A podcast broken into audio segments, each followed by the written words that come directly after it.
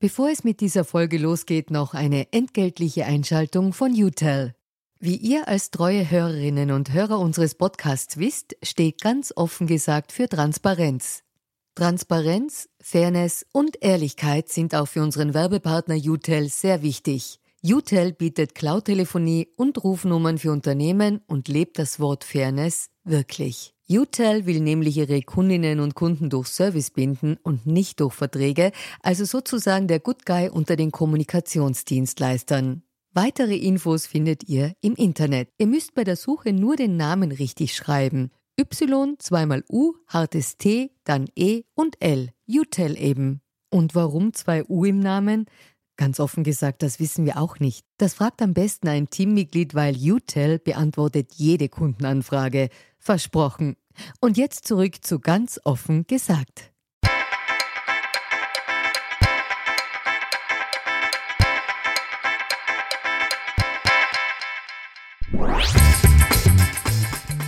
Willkommen zu einer neuen Folge von Ganz offen gesagt. Heute spricht Eva Weisenberger mit dem Strategie- und Politikberater Lothar Lockel über die Droge Politik.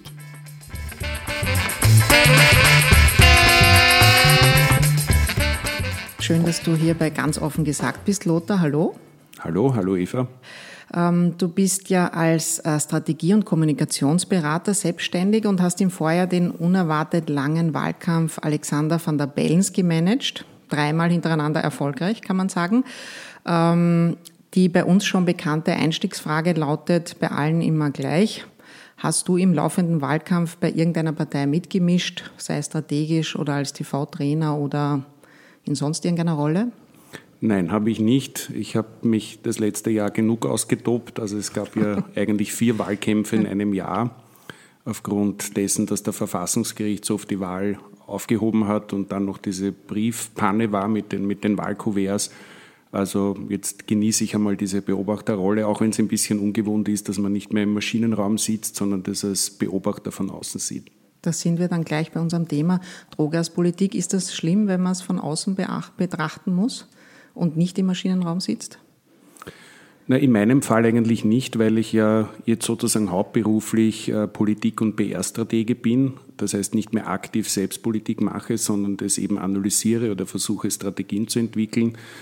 Aber natürlich, wenn man so einen intensiven Wahlkampf gehabt hat wie letztes Jahr, dann braucht es einige Monate, bis man sich dann wieder resozialisiert und Gott sei Dank ist mir das mittlerweile gelungen. Hoffe Zum ich zumindest. Thema Entzugserscheinungen kommen wir dann noch.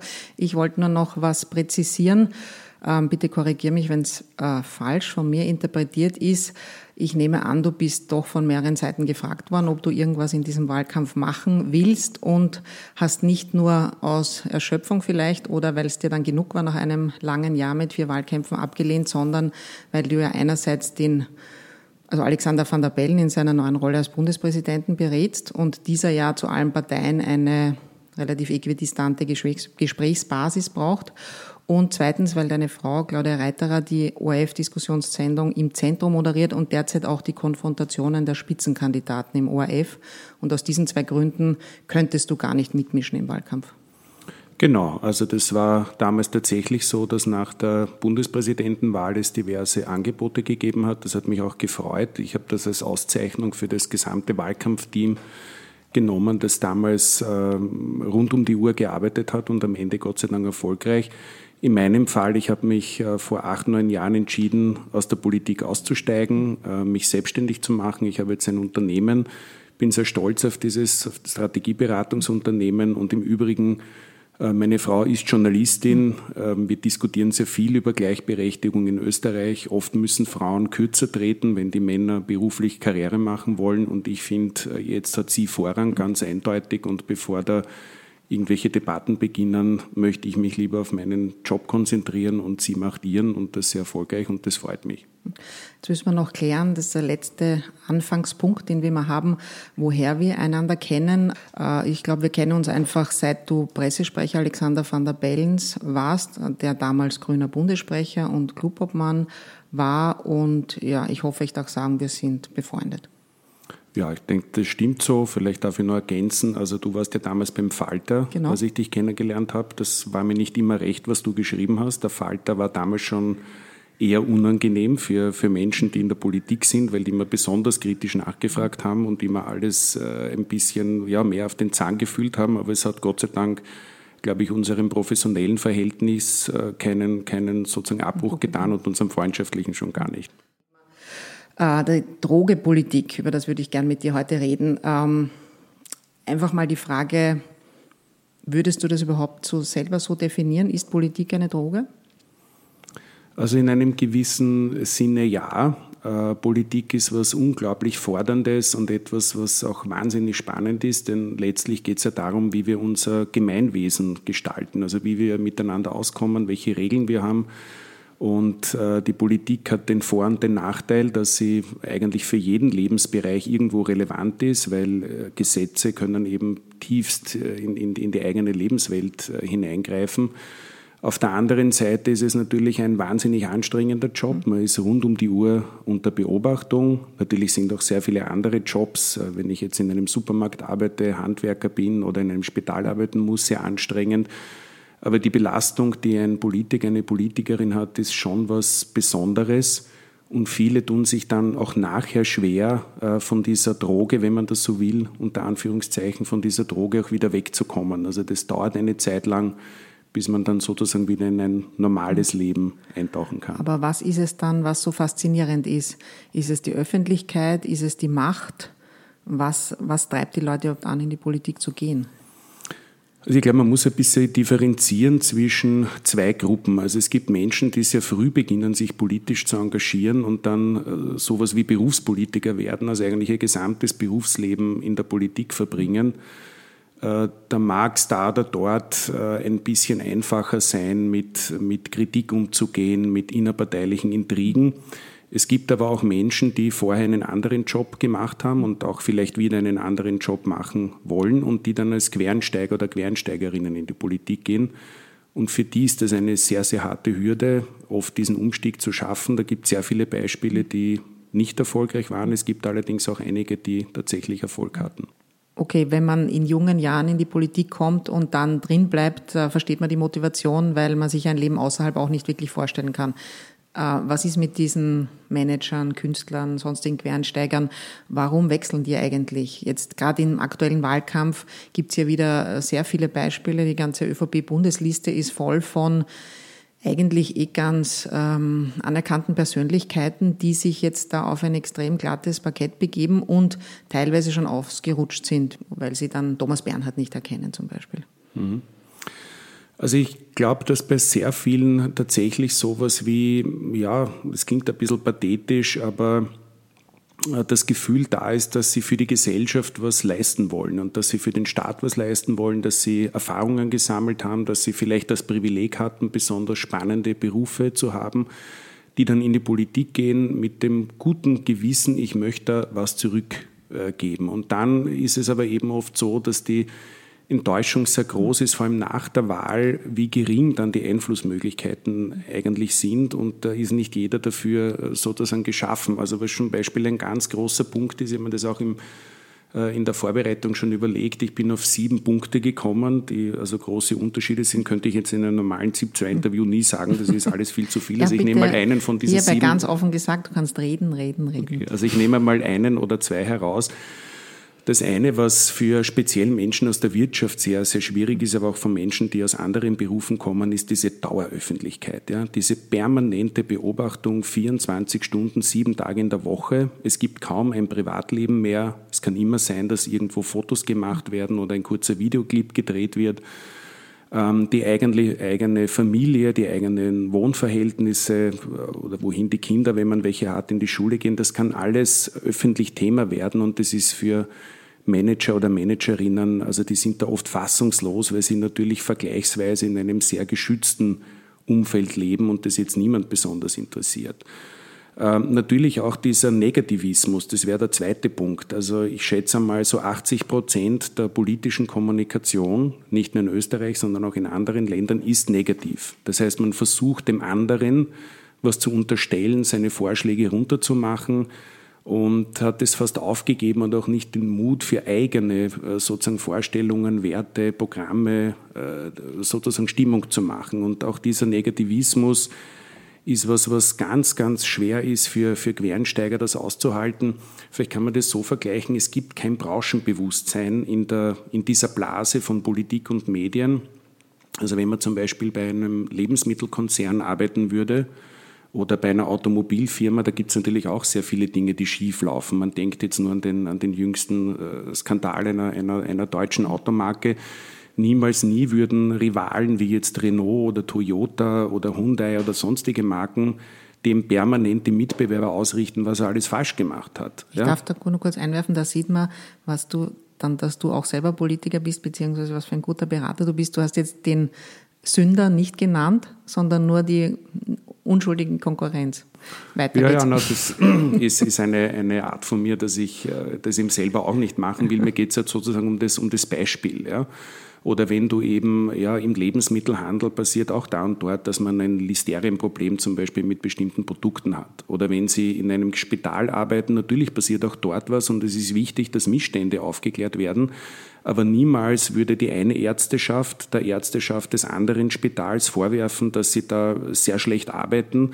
Denn am Ende, was würde passieren? Am Ende würde passieren, dass die Patienten das Vertrauen verlieren und nicht mehr ins Spital gehen oder dass sie beim Lebensmittelhandel bestimmte Produkte nicht mehr kaufen. Und dieses Grundgesetz, das es in sehr vielen Branchen gibt, vor allem mit Endkundenkontakt, dieses Grundgesetz gibt es in der Politik nicht. Und das ist eben für sehr viele Menschen schwierig, mit dieser Dauerbeobachtung, diesem Negativismus umzugehen. Da braucht schon eine dicke Haut. Gut, äh, dann stellt sich schon wieder die Frage, wenn das so schrecklich ist und auch wenn wir auf diese Manager, die du vorher erwähnt hast, zurückkommen, ähm, die besten von denen können ja in der Wirtschaft mehr verdienen, als in der Politik verdienen. Warum tut man sich das an?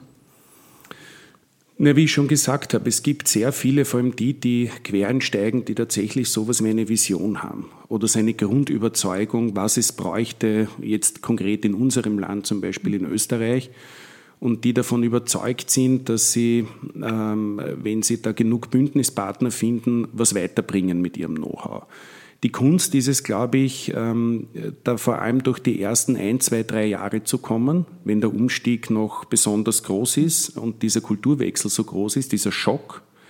Wenn man das überlebt, die ersten zwei, drei Jahre und sozusagen dieses politische Handwerkszeug lernt, auch ein bisschen eine Gelassenheit, ja, auch eine Geduld, vielleicht nicht der Übereifer jeden Tag, dann können politische Karrieren erfolgreich sein. Also ich habe einmal überlegt, so eine Art Dissertation zu schreiben. Äh, die ist leider zu einem Viertel mehr oder weniger begonnen. Und äh, da ging es um das Thema, was macht eigentlich, wie verlaufen Karrieren von Politikern oder Politikerinnen, die man im Nachhinein als erfolgreich sozusagen bezeichnet.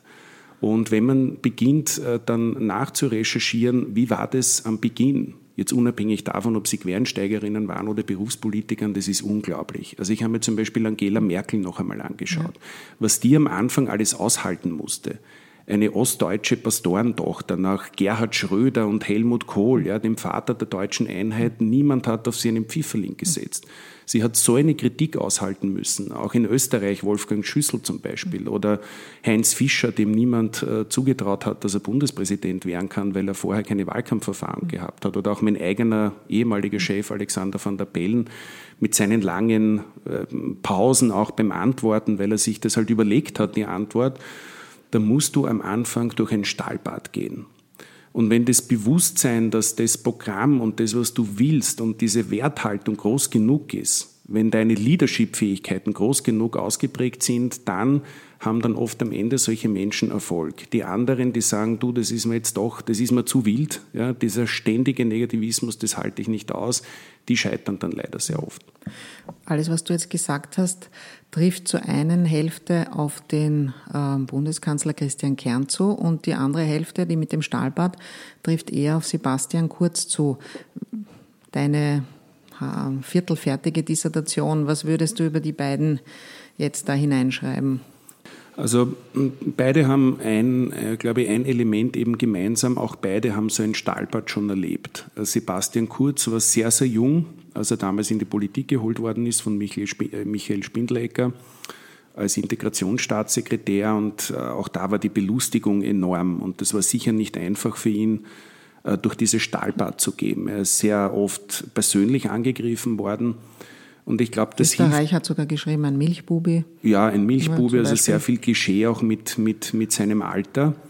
Und auf der anderen Seite natürlich auch Christian Kern, der hatte am Anfang einen unglaublichen Hype, als er SPÖ-Parteivorsitzender und Bundeskanzler geworden ist und hat es dann eben auch erlebt, dass dann auch der Gegenwind gekommen ist. Also man wird sehen, wie das äh, bei beiden ausgeht. Ich glaube, am Anfang ist das tatsächlich so, wenn man beginnt, wenn man vorne steht, dass man sehr, sehr kritisch angeschaut wird. Da kommt dann noch dazu, dass wir also bei meinen sieben Punkten wäre das jetzt der ja, dritte. Gut. Also der ja. erste wäre Dauerbeobachtung, der zweite, dieser Negativismus, ist die Fehlerkultur. Wir haben in der politischen Beobachtung in Österreich oder in der Politik kaum eine Fehlerkultur.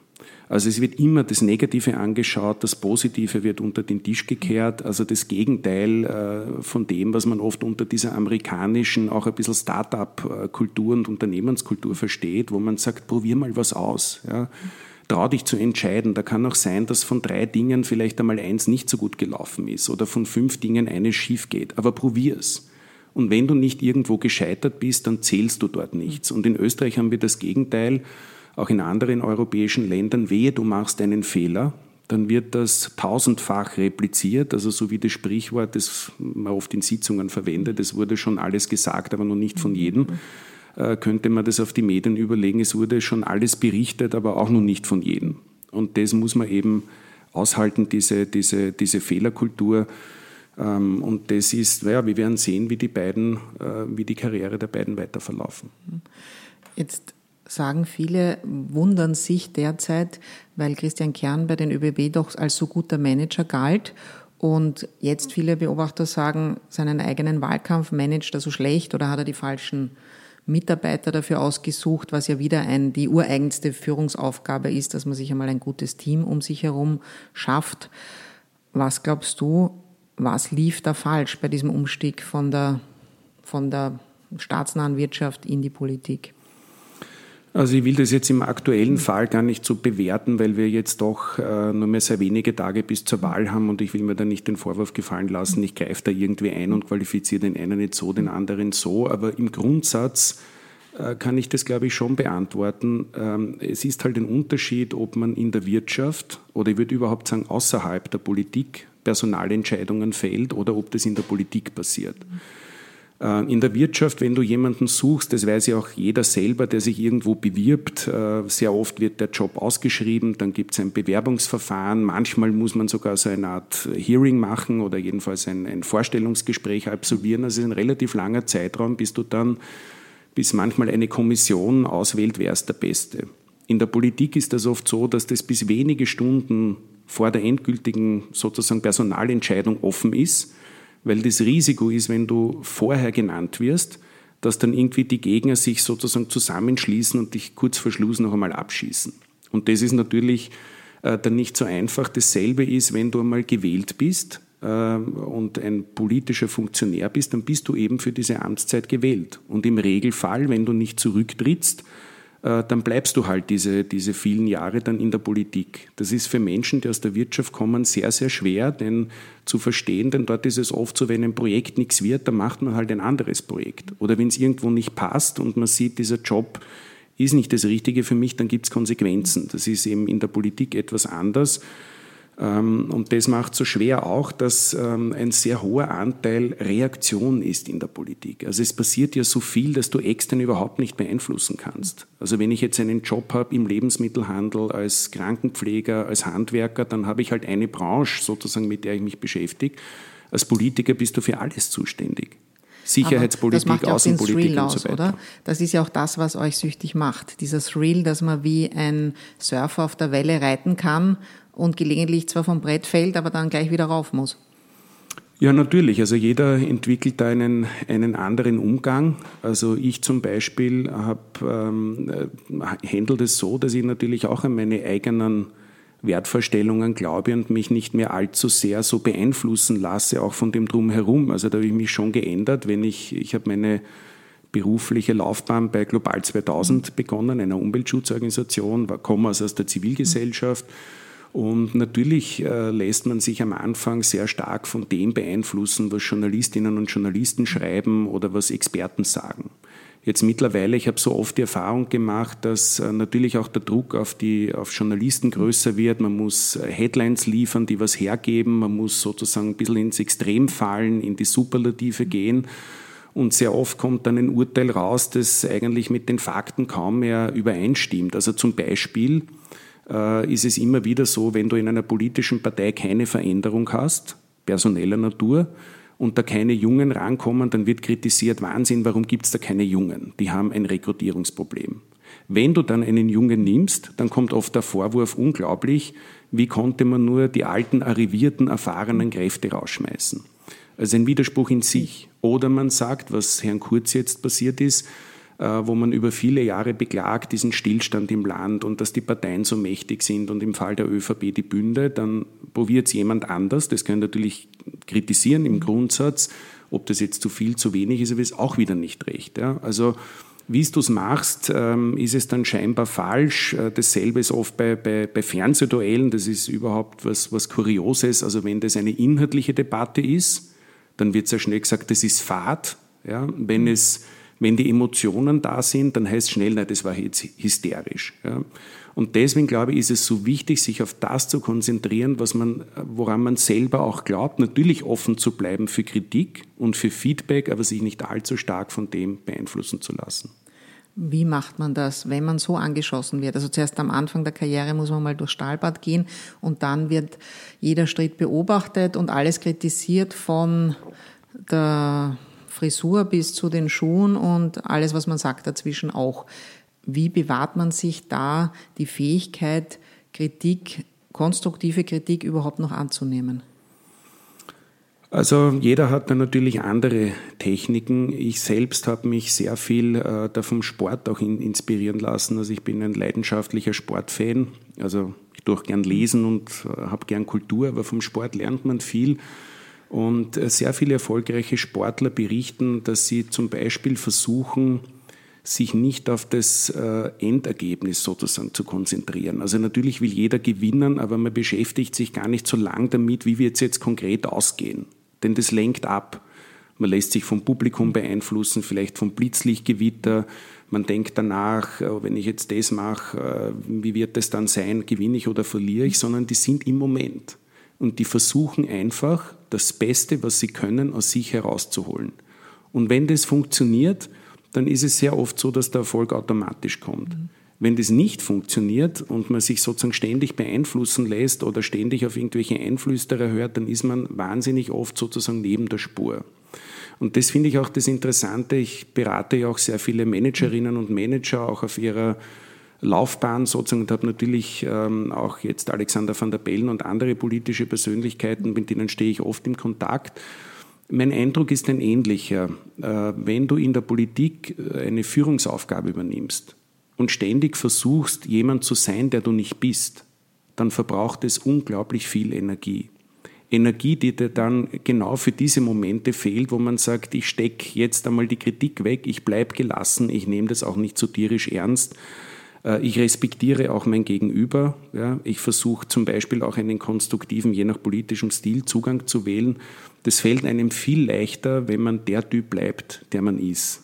Es gibt auch oft, kann mich erinnern, Wahlkämpfe, die handwerklich gar nicht schlecht waren. Also was die Plakate und so weiter betrifft, das Problem war nur, dass sie zum jeweiligen Kandidaten oder Kandidatin nicht gepasst haben. Hast und das da, spüren da ein, die Leute. Also mir fällt jetzt ein Beispiel ein, das wäre die Christine Marek, ähm, ehemalige ÖVP-Staatssekretärin, die dann plötzlich Spitzenkandidatin der Wiener ÖVP war und dann einen sehr harten Law and Order Wahlkampf verpasst bekam, obwohl sie überhaupt nicht der Typ ist, sondern eher eine warmherzige Frau, also von ihrer Ausstrahlung her vorher war, die sich für Sozialthemen, für Familienpolitik, für Bildung interessiert hat und nicht für Law and Order.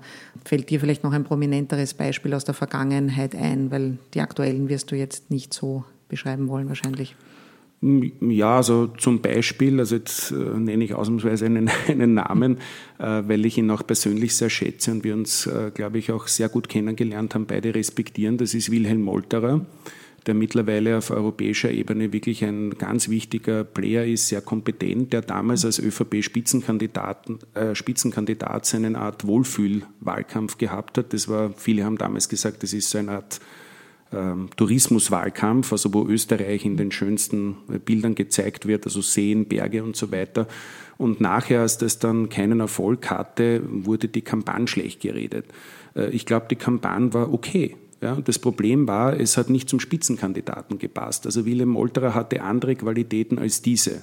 Und das ist zum Beispiel für mich immer so ein Kriterium, wenn man Kampagnen aussucht.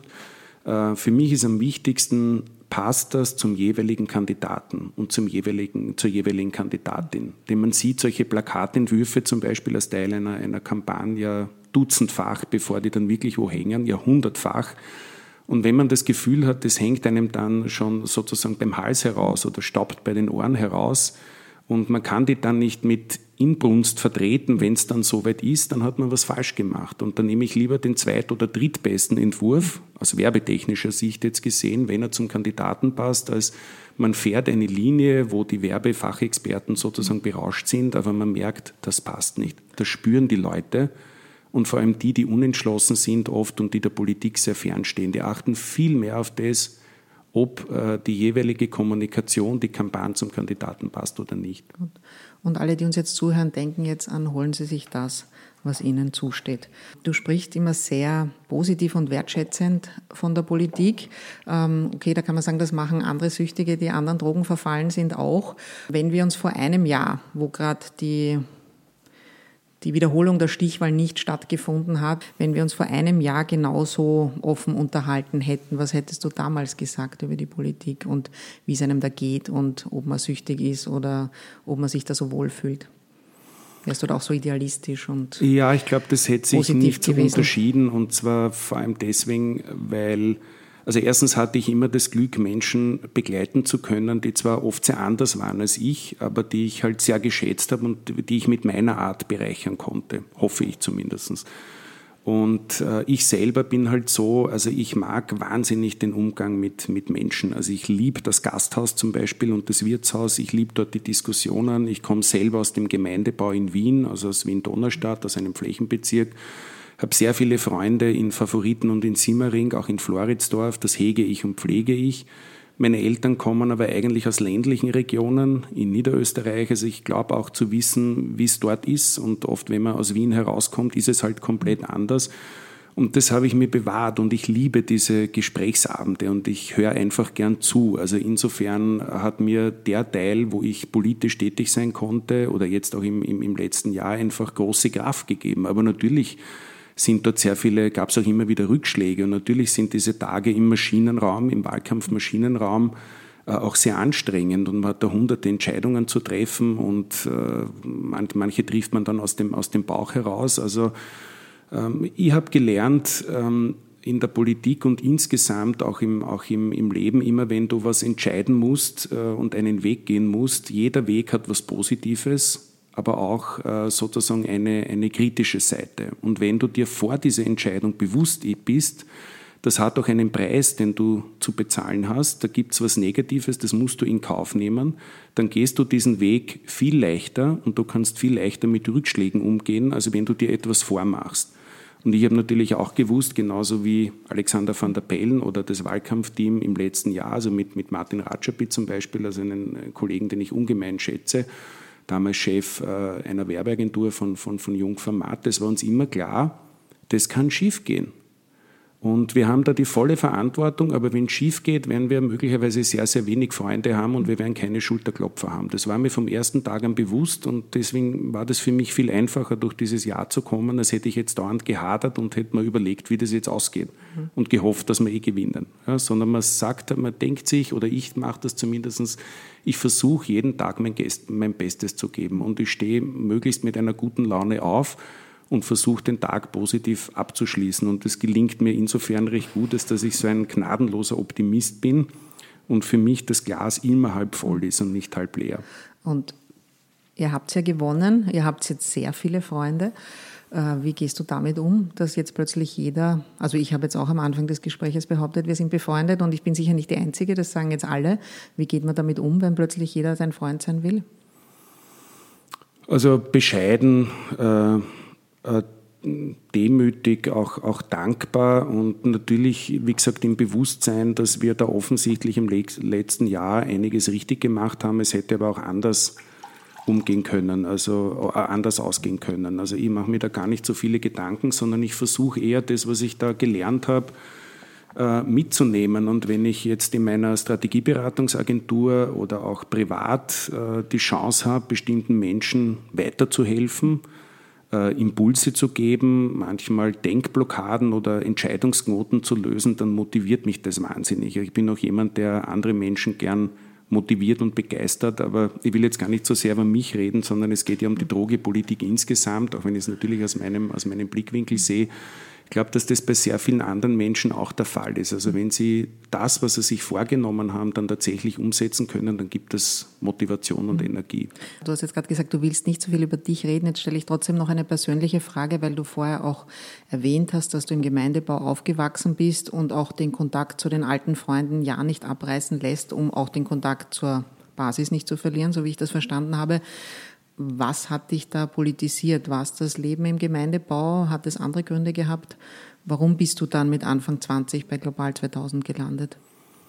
Also das hat mich sicher geprägt, weil ähm, im Gemeindebau ähm, ja Dinge, die in der veröffentlichten Meinung äh, da keine Rolle spielen oder das, was man öffentlich von Politik wahrnimmt, ähm, halt manchmal passiert, also von jetzt auch Sachen wie Gewalt oder Vandalismus oder so, das ist eh toll, was Wien da alles schafft, ja, äh, dass man auch einen Respekt vor den einzelnen Lebensgeschichten bekommt. Also wenn man einfach weiß, auch wie es in einer Wohnung mm, riecht, ja, einer, einer Mindestpensionistin, die halt sehr viele Katzen hat, ja, und die, wo halt manchmal auch die Unordnung in der Wohnung ist, und diesen, diesen, mit dieser Frau sprechen zu dürfen und ihre Lebensgeschichte zu hören, das ist was, was mich extrem politisiert. Und ich glaube, dass sehr viele Menschen das Gefühl haben in Österreich, sie haben keine Stimme.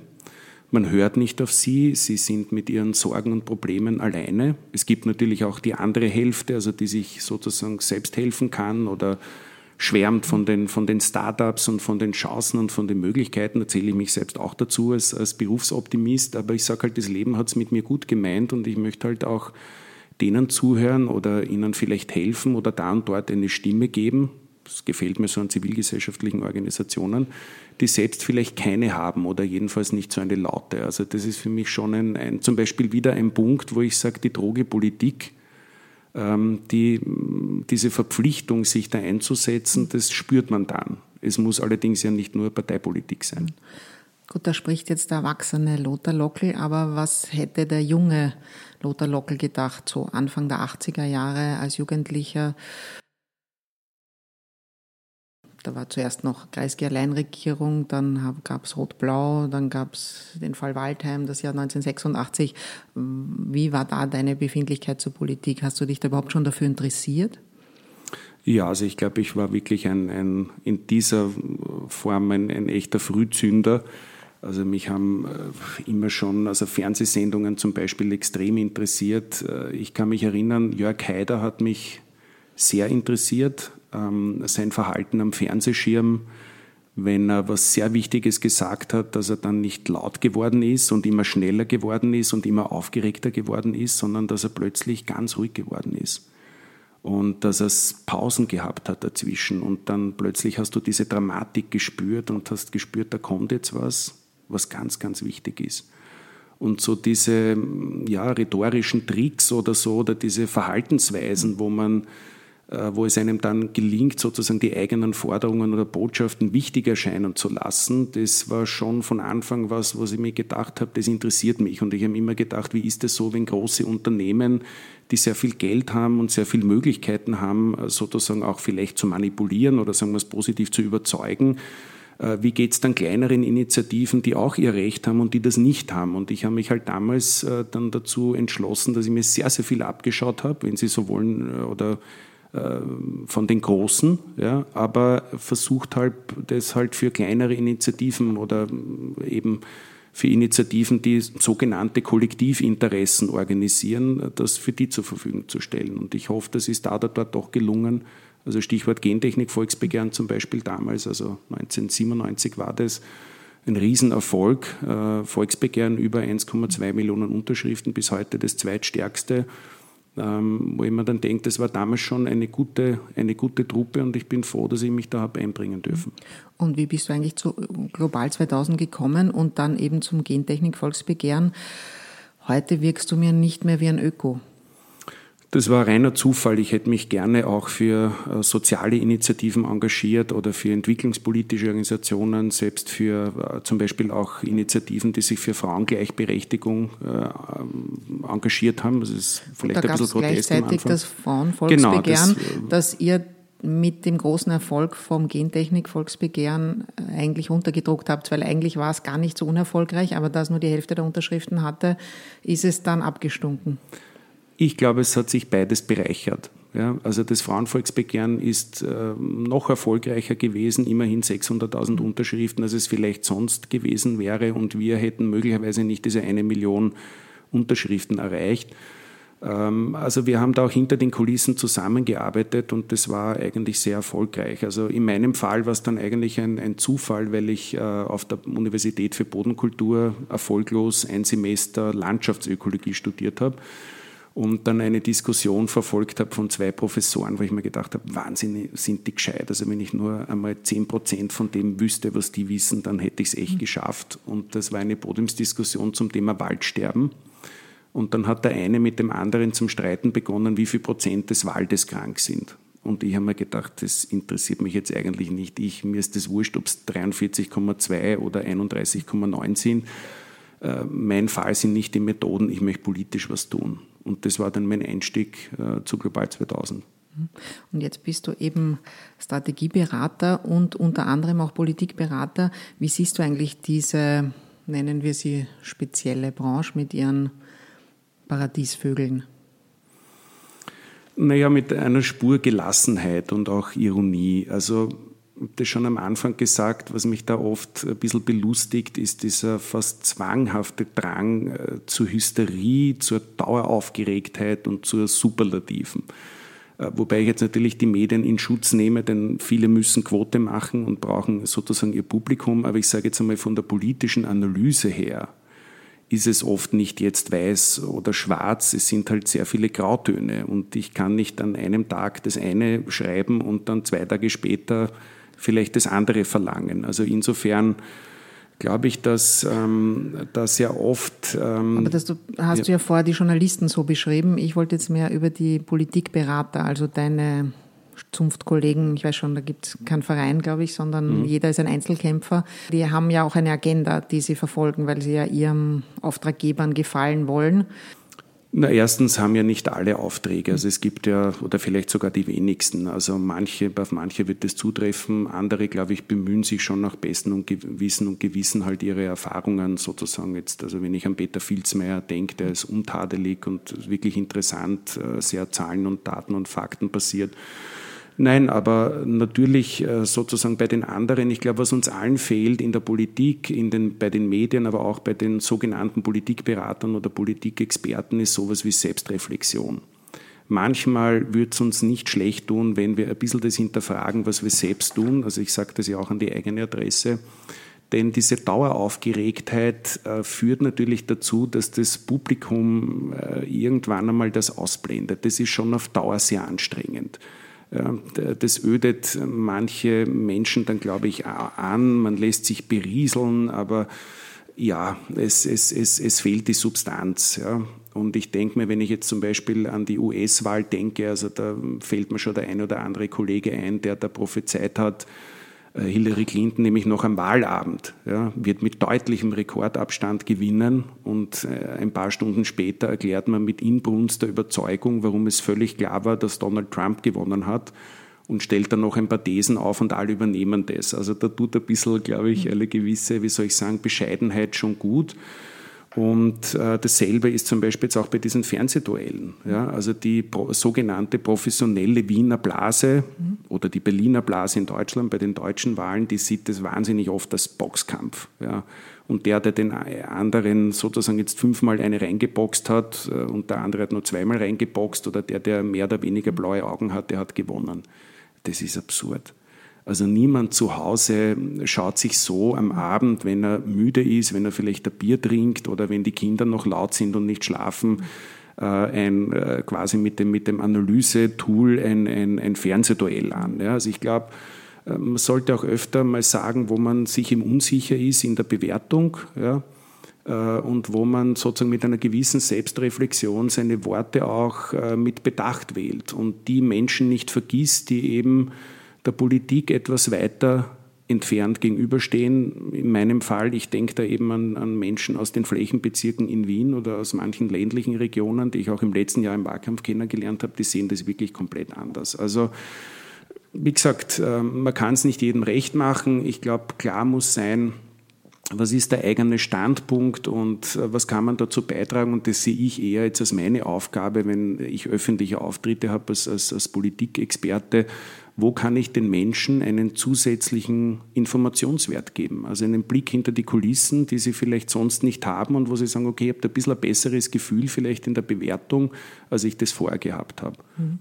Kommen wir nochmal zur Drogepolitik zurück und nehmen wir noch einen Akteur heraus aus dem aktuellen Wahlkampf, den du auch sehr gut persönlich kennst, Peter Pilz. Er ist 65, hat alles erreicht, was man als Aufdecker in der Politik erreichen kann. Ähm, als Politiker mit Gestaltungswillen, also zum Beispiel jemand, der das Schulsystem jetzt vom Grund auf verändern will, habe ich ihn nie wahrgenommen.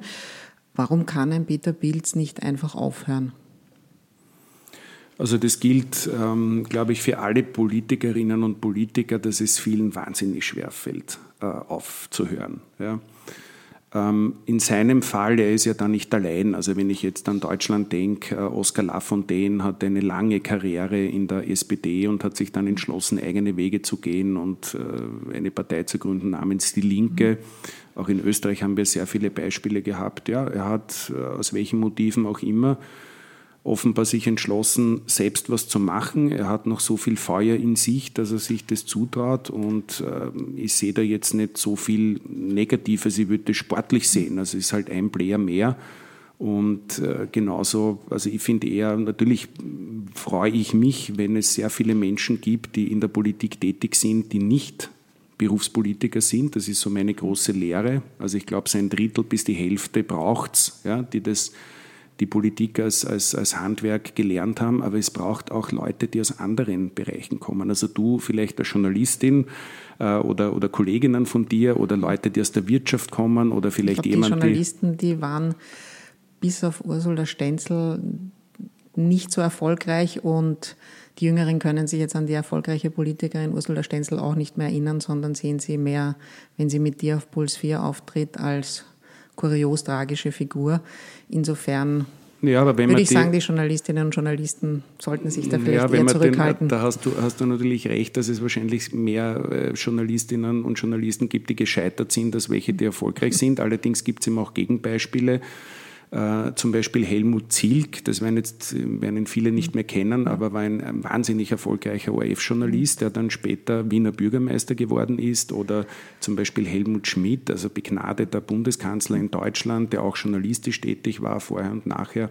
Also mir geht es ja jetzt nicht um die Journalisten allein, sondern generell, wenn du zum Beispiel im Gesundheitssektor arbeitest, als Krankenschwester oder Krankenpfleger, wenn du äh, an einer Schule arbeitest, wenn du aus der Wirtschaft kommst, wenn du in zivilgesellschaftlichen Organisationen dich engagierst, wenn du ein Arbeiter bist. Also ich glaube, die Politik lebt von dieser Durchmischung ja, und von dem, dass da neue Erfahrungen reinkommen und dass Leute halt sagen, ich mache das jetzt einmal zehn Jahre. Also das sehe ich positiv und ähm, um da jetzt nicht auszuweichen, was Peter Pilz betrifft, er hat eben den anderen Weg gewählt und das ist so zu akzeptieren und wir werden sehen, wie die Wählerinnen und Wähler das am Ende sozusagen gewichten.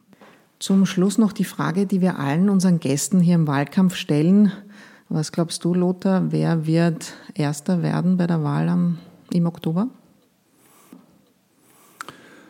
Das ist äh, eine, eine lustige Frage, weil das natürlich immer wieder kommt und, und, und Politikberatern oder auch Experten gestellt wird. Das äh, lustig ist für mich, dass ich mich mit der Frage eigentlich nie beschäftige und ich sie daher auch nicht beantworten kann. Ich habe das wirklich immer gelernt bei jeder Kampagne oder auch im letzten Jahr. Äh, der letzte Mensch, der weiß, wie eine Wahl ausgeht, ist der Wahlkampfleiter oder die Wahlkampfleiterin.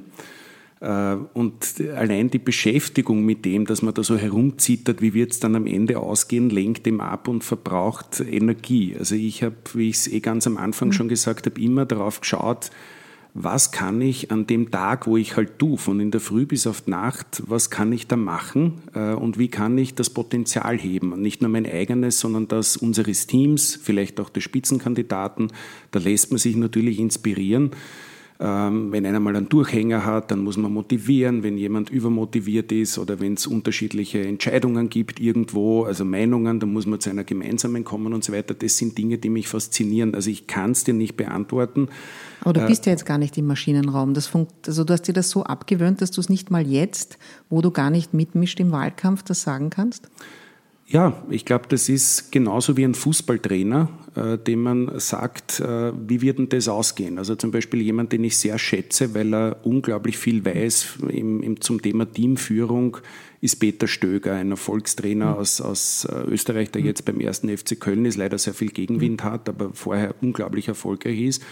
Und wenn man den fragt für einen wichtigen Spiel, wie wird es ausgehen, dann wird er auch nicht sagen, äh, ich glaube, zur Halbzeit wird's, werden wir 1-0 vorn sein und dann werden wir wahrscheinlich die letzten fünf Minuten äh, noch den Ausgleich kassieren, sondern er wird sagen, äh, ich weiß nicht, wie es ausgeht, natürlich wollen wir gewinnen, aber er wird sich auf die Taktik konzentrieren. Er wird versuchen, den Spielern was mitzugeben, die spielen und er wird trotzdem schon an den Tag nach des Spiels denken und denken, wie richte ich die Spieler auf, die nicht gespielt haben. Das ist zum Beispiel auch beim Team ganz wichtig. Was ist mit denen, die nicht zum Zug kommen? Da kann man von Stöger unglaublich viel lernen.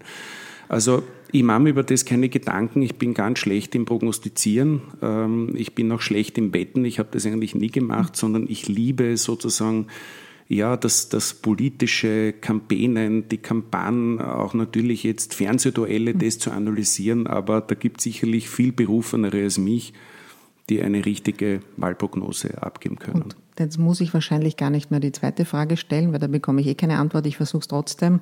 Mit welcher Regierungsform, mit welcher Koalition rechnest du am ersten? Naja, wenn äh, Sebastian Kurz das tatsächlich äh, gewinnt, dann nehme ich an, dass er, dass er sehr viel äh, auch probieren wird, was neu ist in Österreich. Also ist ja auch jetzt Spekulation, wie dann eine, eine Regierung ausgehen würde. Sollte Christian Kern äh, Bundeskanzler bleiben, wird sich sicherlich auch sehr, sehr viel ändern. Ich glaube, insgesamt gibt es in Österreich generell so eine Sehnsucht nach Veränderung. Das zeigen auch alle Meinungsumfragen. Und auch wenn ich da sonst sehr skeptisch bin bei sehr vielen Umfragen, in dem Fall sind es so eindeutig. Ich glaube, die Menschen wollen, äh, man wir brauchen so eine Art Wir-Gefühl in Österreich. Da ist sehr viel verloren gegangen. Ja, wir haben wenig Zusammenhalt. Es hat jetzt vor kurzem so eine Aktion der Wiener Polizei gegeben, die auf Twitter 24 Stunden rund ja. um die Uhr gezeigt hat, was sie da alles tut. Hunderte Meldungen von Einsätzen, große und kleine. Und mir und vielen anderen ist so gegangen, glaube ich, dass man sich denkt, Wahnsinn und toll, was da alles geleistet wird, für uns alle letztlich. Äh, und das wird gar nicht wertgeschätzt, ja, das wird nicht einmal beachtet. Und das ist was, was sehr vielen Menschen, glaube ich, fehlt. Und ähm, da bin ich schon neugierig, was der Politik und der zukünftigen Regierung einfallen wird, um dieses Wir-Gefühl wiederherzustellen. Mhm. Letzte Frage, wer wird der nächste österreichische Bundestrainer? Das ist eine wirklich gute Frage. Ich hätte mir gewünscht, dass Marcel Koller bleibt. Das ist jetzt vielleicht nicht so die populärste ähm, äh, Meinung, aber mir hat es sehr gefallen, dass er nicht so in diesen Extremen war. Er hat bei dieser Verhaberung nicht so mitgemacht. Er war ein nüchterner Schweizer, der unglaublich seinen eigenen Stil, seinen Kurs da gefahren hat, an Spielern festgehalten hat, ihnen den Rücken gestärkt hat. Selbstvertrauen gegeben hat, ähm, da oder dort dann auch Junge integriert hat. Er hat manche Problembären, also die, wo man sagt, naja, die sind ein bisschen schwierig zu handeln, die sind über sich hinausgewachsen. Also es war ein toller Mann, ich habe es bedauert. Ähm, ja, ich will jetzt niemand zu nahe treten. Ich habe schon gesagt, ich bin ein Fan von Peter Stöger, auch Ralf Hasenhüttel natürlich. Äh, als Ex-Austrianer muss ich beide nennen, imponiert mir. Also mm, ich hoffe, dass es ein Trainer wird, der ähm, ja, diese Begeisterung und, und Euphorie genauso wecken kann wie Marcel Koller. Denn anders als in der Politik gibt es beim Fußball und im Sport oft dieses Wir-Gefühl. Also das ist auch ein Grund, warum ich mich so interessiere, abgesehen Leidenschaft vom Fußball, wenn du wo zu einem Auswärtsspiel fährst, als Österreich-Fan. Ich war jetzt zuletzt in Wales, in, in Cardiff, und da sind 1200 Menschen mit. und du verbringst diesen Abend davor, die kommen aus allen sozialen Schichten. Das, und du hast dort so ein Wir-Gefühl, du diskutierst über Politik den halben Abend im Pub und da nimmst so viel mit. Also das ist faszinierend, dass das im Fußball gelingt und da kann man sich sicher da oder dort was, was abschauen. Also ich hoffe, der nächste Trainer wird ein bisschen was dazu beitragen, dass wir auch stolz sind, Österreicher zu sein, Österreicherinnen, dass wir ja, auch ein bisschen Selbst, Selbstvertrauen haben in unsere Stärken und dass wir trotzdem weltoffen bleiben. Den Fußball verbindet. Das kann man wirklich lernen. Ja, dann vielen Dank, Lothar. Du hast dich die ganze Zeit an deine eigenen Regeln gehalten und keinen Konkurrenten, keinen Gegner oder sonst jemanden erwähnt und was Schlechtes über dich gesagt. Ja, danke für das Gespräch. Der solideste, normalste Drogensüchtige, dem ich je begegnet bin oder vielleicht sogar der ganzen Welt gnadenlos optimistisch, gnadenlos konstruktiv. Vielen Dank fürs Kommen. Vielen Dank, äh, Eva, für die Einladung.